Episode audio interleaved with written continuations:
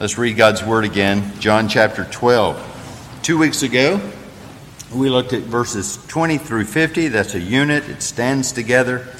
I did the, the big picture. This week, we're going to back up and we're going to look at the individual components of this literary unit. And today, looking at verses 20 through 26. God's inerrant, infallible Word. Follow along as I read out loud. John 12, verse 20. Now, among those who went up to worship at the feast were some Greeks. So these came to Philip, who was from Bethsaida in Galilee, and asked him, Sir, we wish to see Jesus. Philip went and told Andrew. Andrew and Philip went and told Jesus. And Jesus answered them The hour has come for the Son of Man to be glorified. Truly, truly, I say to you, unless a grain of wheat falls into the earth and dies, it remains alone. But if it dies, it bears much fruit. Whoever loves his life loses it. And whoever hates his life in this world will keep it for eternal life. If anyone serves me, he must follow me. And where I am, there will my servant be also. If anyone serves me, the Father will honor him. The grass withers and the flower fades, but the word of our God endures always. Let's pray together again. Thank you, Father, for your word.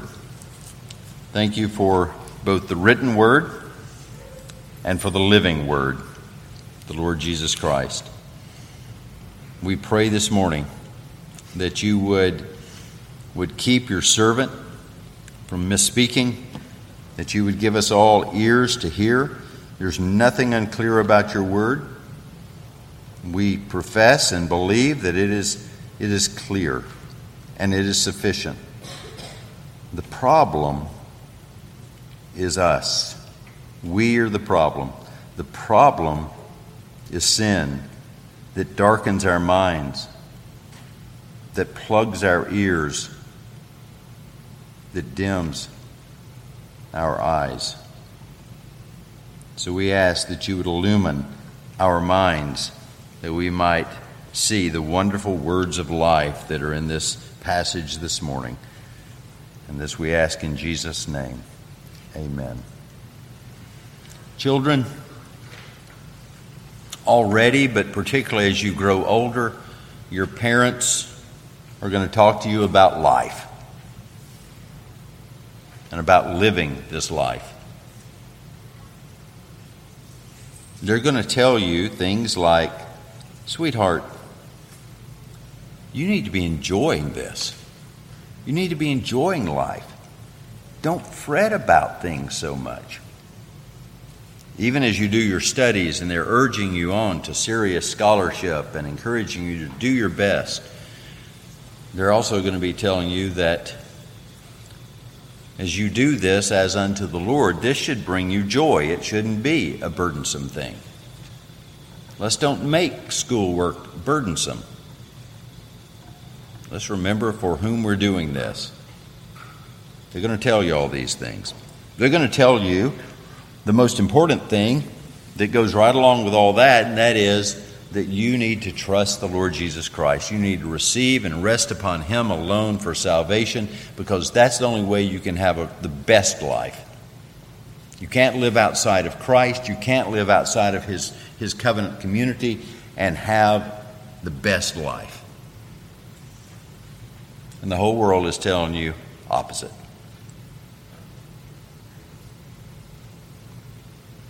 Now, Everything I've just said is true, but I'm about to throw you a curve. But not I, the Lord Himself is throwing you the curveball. Because this passage, as with many other passages, tell us that the best life, the way we pursue everything in this life, is by dying, not living. Now, parents, you get to go home this afternoon. And you get to, you get to help me as you as you take them back to this passage and you talk about this and you take them to, to other passages similar to Ephesians and Colossians, where Paul says that we're to mortify, we're to kill, we're to put to death the things of this world, the things of flesh. Jesus says in this passage that unless you die, you can never live. Now, he's speaking primarily and first about himself. That we then, we as his people, can't live unless he died, and we can't live unless he was raised, and we can't die unless we're dead in Christ. We can only live for ourselves. We'll only be self indulging, self interested, self pleasing unless we're in Christ Jesus unless we are dead in Christ Jesus, unless we have died with Christ Jesus. Apostle Paul goes so far to say that we have to be buried with Christ Jesus. Now, let me, th- let me, let me just say this. This is not a sermon on baptism, but remember in the Middle East, when we talk about burying, we're not talking about being submerged, being immersed, put it under the ground. That's not the way they buried in that culture, and it's not the way they bury in many, many cultures around the world today. Burial has nothing to do with being above ground or below ground. It has to do with identification, being put in something, being put in Christ Jesus, in the case of Paul, Romans wise. So, let's look at this little passage. There's so much here there have been so many great sermons preached on this passage. It was a temptation for me, by the way, not to do what I did many years ago on Psalm 23 and just divvy up one of what I believe to be one of the greatest sermons ever preached on this passage and just tell you that I'm, I'm using someone else's sermon this week. By the way, if you all remember back then, that was a two part preaching of Psalm 23, and that was the hardest sermon I've ever prepared in my life, was to make someone else's mine. But I didn't. And so here we are. But I am going to quote from one of those sermons this morning. First thing, glory comes through the cross. You may have heard it said, you should have heard it said by now in your life, if you've been a Christian long at all, that glory only comes through the cross. No cross, no glory. And Jesus is putting that into this story right here. Remember what we saw two weeks ago as we started on this? These people, these Greeks, they come, they want to see Jesus, and Jesus immediately begins correcting them. This is not about seeing me, this is about faith in me. This is about believing me. At the end of the chapter, we saw he returns to that. If anyone wants to see me, then they have to hear my words and believe me. There is no there is no following Jesus by sight. There is only following Jesus properly by faith. And so he begins they came, they asked, Philip and Andrew come and tell Jesus there's some people out here, they want to see you. And Jesus answers them and says, Wonderful, I'd love to have them. Come on in. No, he doesn't. He says, The hour has come for the Son of Man to be glorified. Truly, truly. Amen, amen. And he proceeds with all this, this litany in the following verses of this is what I've done, this is who I am, this is what they need. They don't need to see me, they need to trust me. They need to receive me. They need to rest upon me. They need to believe me. No doubt these people were genuine, just as people today. You know, if I could just see Jesus, if I could just if I could just see God do things like Moses saw God do things. I don't doubt some people who say things like that are genuinely motivated. But over and over, the Bible comes back to that's not how we live. We live by faith. Whatever is not of faith is sin. So, the first thing glory comes through the cross. Here we see the one who came from glory and desires to regain the glory of his eternal nature. He commits himself to suffering in order to attain glory. The hour has come for the Son of Man to be glorified. We're going to read even a more impassioned plea of the Son to the Father in John 17 in a few months when we get there. When the Lord, praying to his Father, says, Lord, glorify your Son. I desire to be restored to the glory I enjoyed from before the foundation of the world.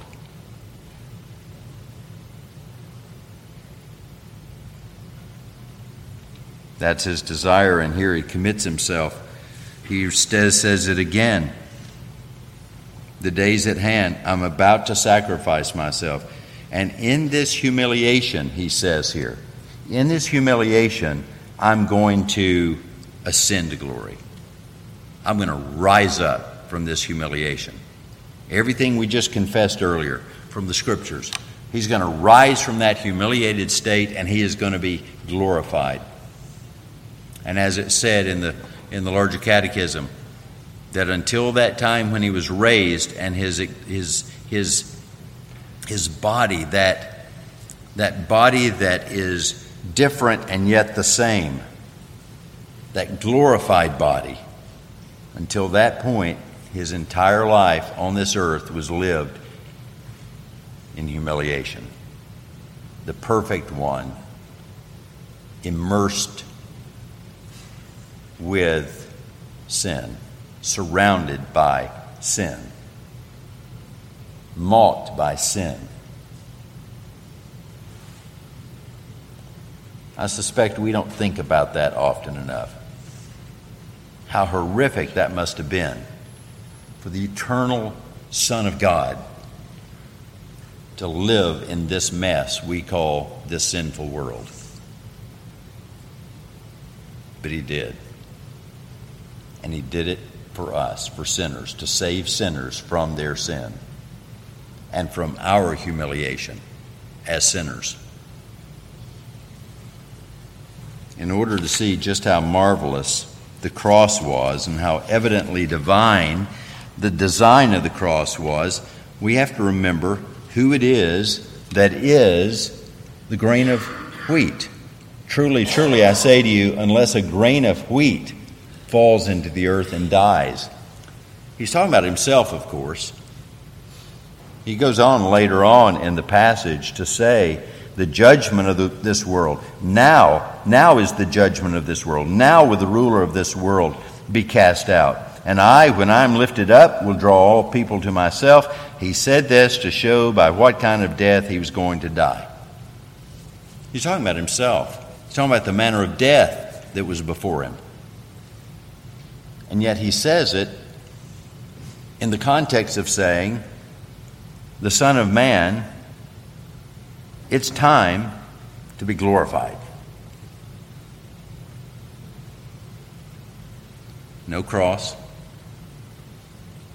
no glory.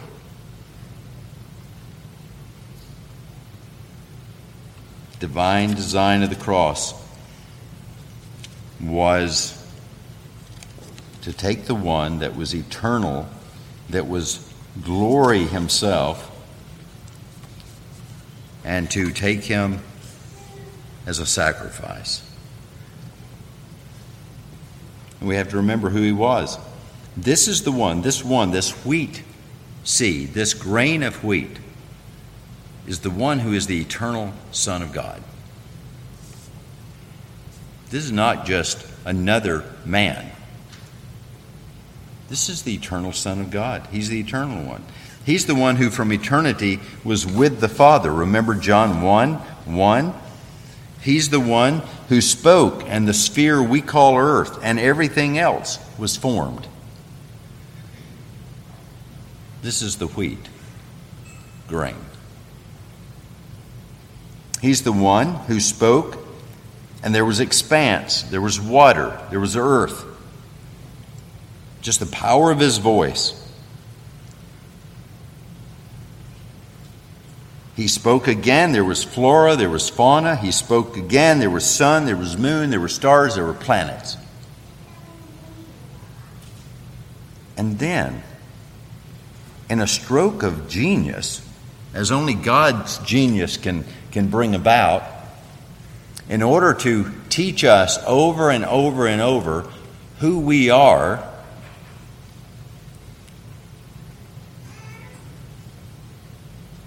He takes some dirt and shaped us into the fashion of a man. And then he breathed life into that man, whom we know to be the first man, Adam.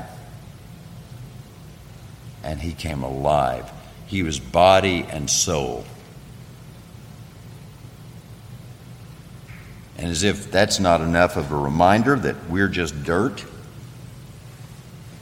my dad was fond of saying in his latter years when I'd say, How you doing, Dad? He'd say, Pretty good for a man old as dirt. That's a good place to live, folks, remembering from whence we came.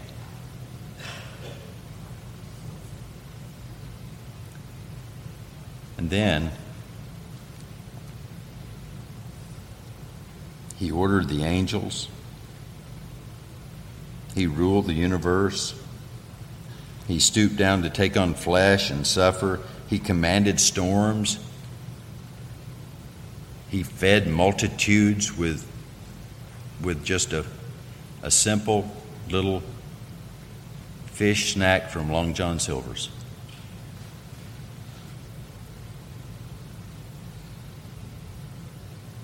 Any of y'all who indulge yourselves occasionally of Long John Silver's, you know there's never ever enough of that greasy stuff in those little boxes or on that plate. And there wasn't that, those times when the Lord took it and multiplied it as only God can do. In stooping down from heaven, he attached human flesh, nature, and will to his divinity. We testify of that when we use the Athanasian Creed, that historic creed of the fourth century. That somehow or other, the divine took flesh and didn't become less divine. He took human nature and didn't become less than divine nature. He took human will and didn't become less than divine will. If you don't sit and smoke that in your pipe over and over and over again,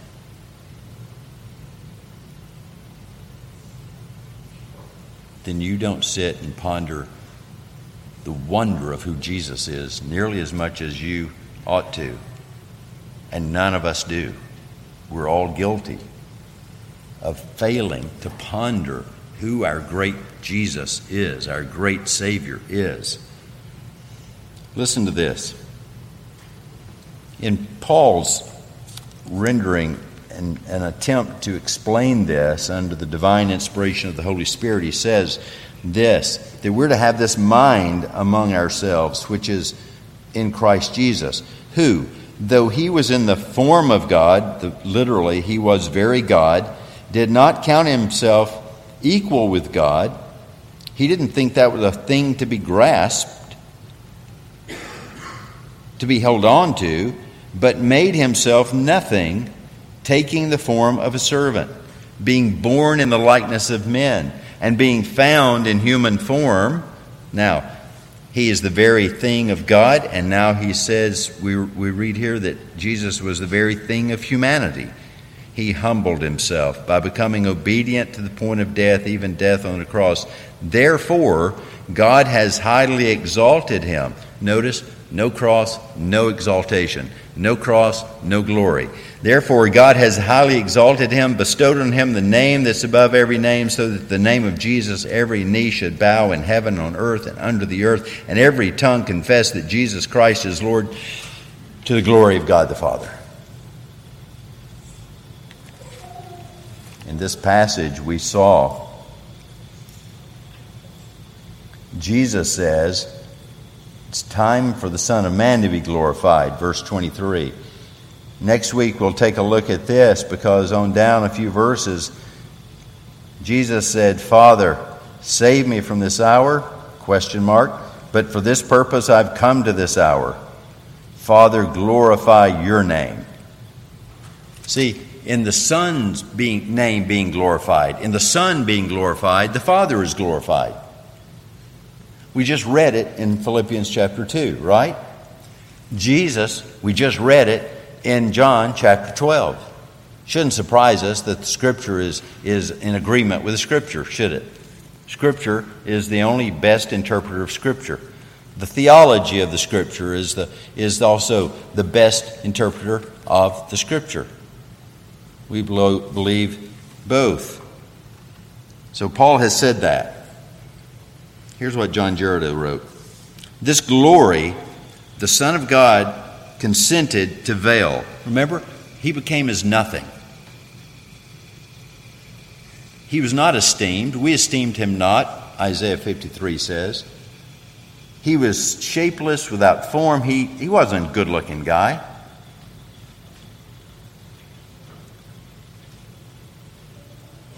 This glory the Son of God consented to veil when he humiliated himself and became incarnate that he might die for men. The intrinsic or essential glory, that is, the glory which attends his own contemplation of his being and character as God. Back to Philippians 2. He didn't think it a thing to be held on to. He was not selfish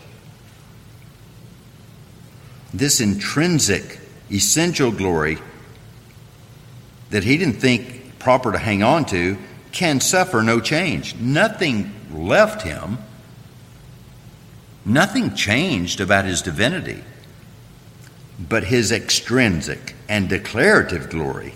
That is, the effulgent manifestation of his perfections, the reflection of his beauty, and the celebration of his praises by the universe of creatures was mysteriously eclipsed and suspended by his incarnation by the wonderful connection of the divine nature with the human in a common relation to the personality of the great mediator. Is it any wonder that the Lord would pray in just a, a few lines later, Now is my soul troubled? What shall I say? Father, save me from this hour? Essentially, no, but for this purpose I've come to this hour. Father, glorify your name. The voice came.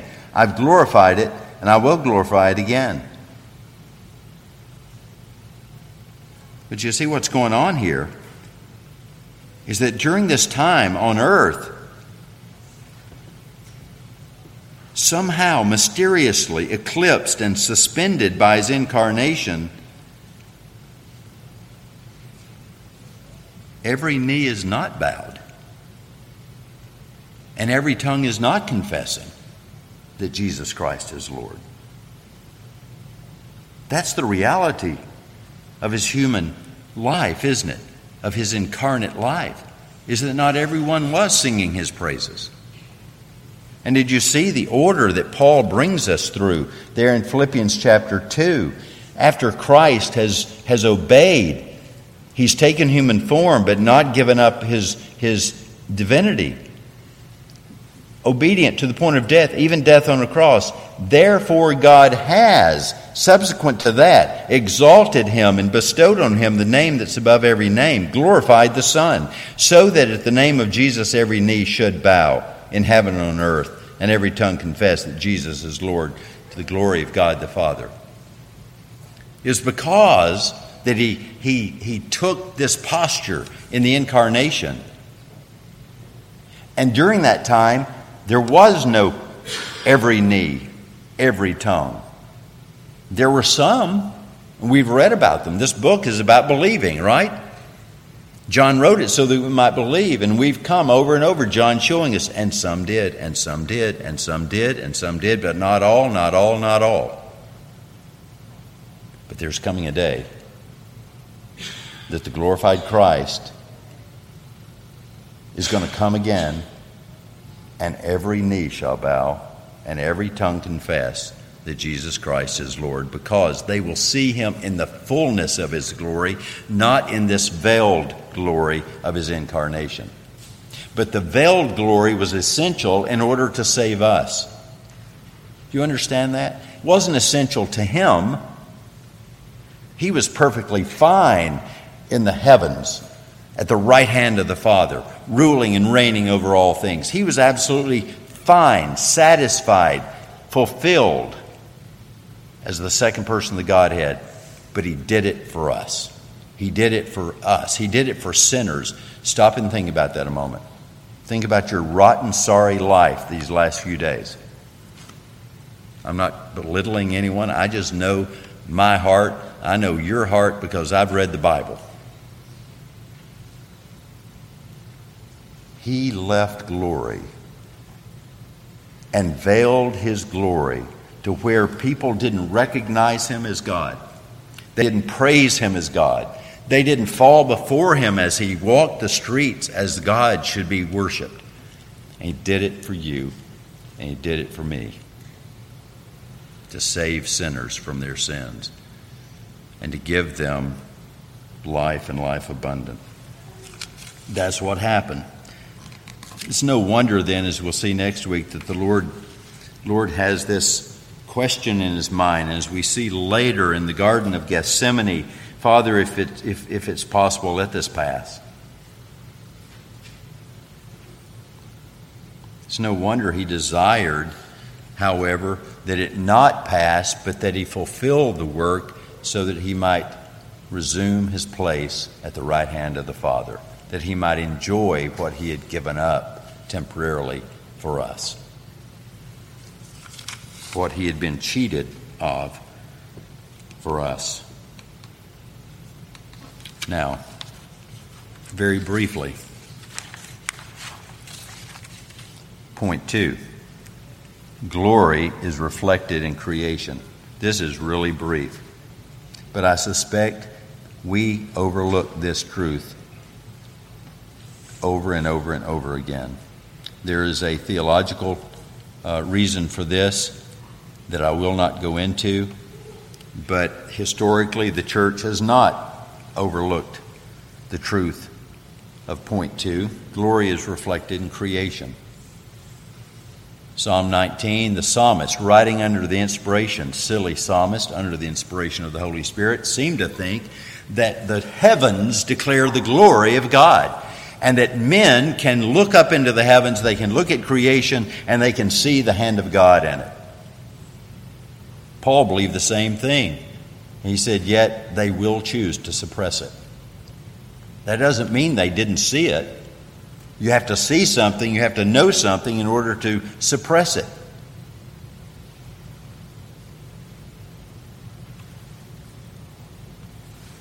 Is it any wonder that his handiwork is perfect for illustrating his fruitful work in redeeming the people?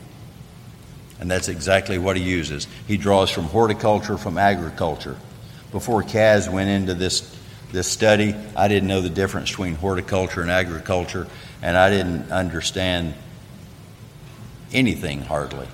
But it's a magnificent, masterful world. All I'd ever done was put a tomato plant in the ground and fertilize it and water it and watch it grow and then eat those delicious fruit.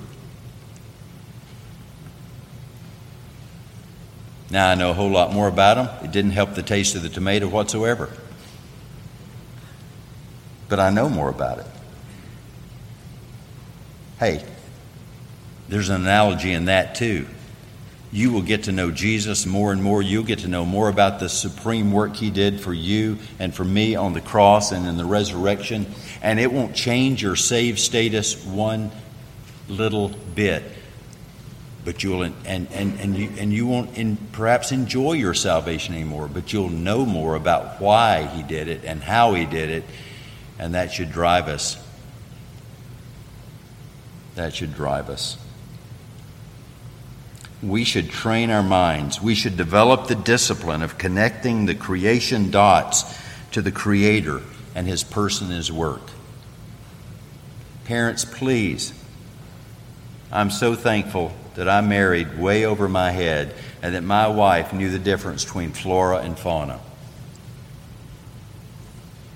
And I, now I do. I still can't identify everything like she can, but I know the difference. And I know that the design of creation points to a God who is only disclosed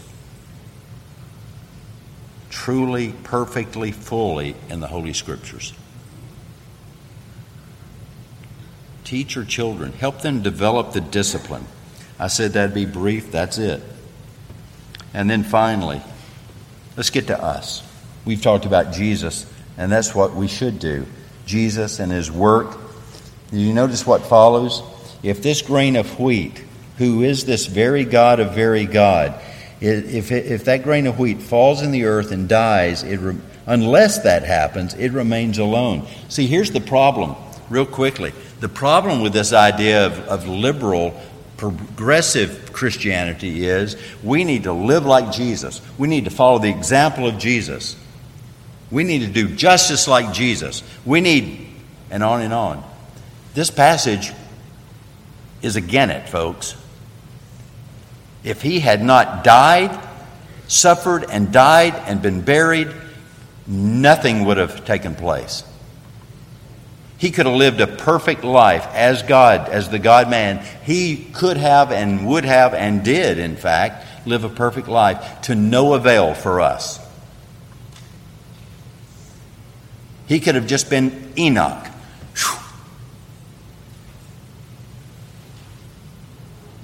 And we'd all be lost in our sins. We'd still be under the penalty of sin. But he didn't. He died. Unless that wheat grain dies and it's placed in the ground, then there'd be no hope for us. There'd be no forgiveness of sins. There'd be no penalty taken away. But if it dies, notice what it says it bears much fruit. Because Jesus died and rose from the ground. Because what happens when that seed dies in the ground? It sprouts. And there comes the corn, there comes the, the tomato, there comes the okra, there comes the peppers, there comes the cotton, there comes the corn, there comes, you just keep going, right? That seed dies in the ground, then it shoots up, the resurrection comes, and there's the fruit. And we get to enjoy it. We get to enjoy the fruit. Whoever, here's the fruit, whoever loves his life loses it. Whoever hates his life in this world will keep it for eternal life. If anyone serves me, he must follow me. Where I am, there will my servant be also. If anyone serves me, the Father will honor him. That's the fruit of Christ's work for us. What does Paul say in Ephesians 2? Faith is a gift of God, grace is a gift of God. If that's not true, if it's something I can do on my own, then I can boast somewhat about it. But Paul says that's not the case. There is no room for boasting because it's all from Him. It is pure monergism. Only God can save sinners. And then what does verse 10 say? And we are workmanship of Christ Jesus, created in Him unto good works which He ordained beforehand that we should walk in them. Unless that grain of wheat, Jesus Christ, had died and gone to the ground and been raised to bear fruit, there'd be no good works for us. There'd be nothing for us to do on this earth. We'd have nothing worthwhile to do. But because He died, we died in Christ, we are sprung up alive in this world to bear fruit. One last thing. Jesus, while on this earth, longed to be in glory, right? I mean, that's the established fact. He just said it glorify me. The Father reminds him, I have, and I'm going to again.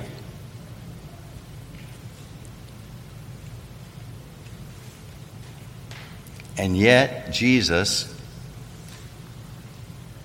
being God and owning everything, and no doubt enjoying drink and food, everything to the fullest because it's his and he loves it. He was not at home here. He was despised and stricken, smitten, not esteemed. Sounds like the church. Sounds like a faithful church, not your ordinary, unfaithful church.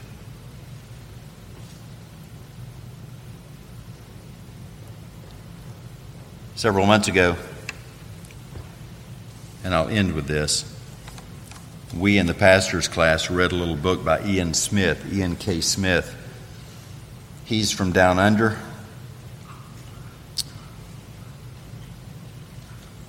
He wrote a wonderful little book called Not Home Yet. Jesus was not home yet, even though he owns it all.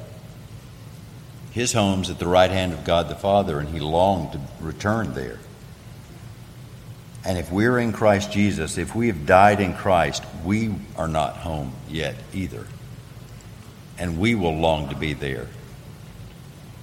The Puritans had a way of saying it that we are living this life of, of service. We're living this life of, of hating this present life, the present life of this world. We have,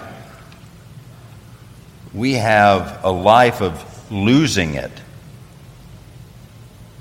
dying.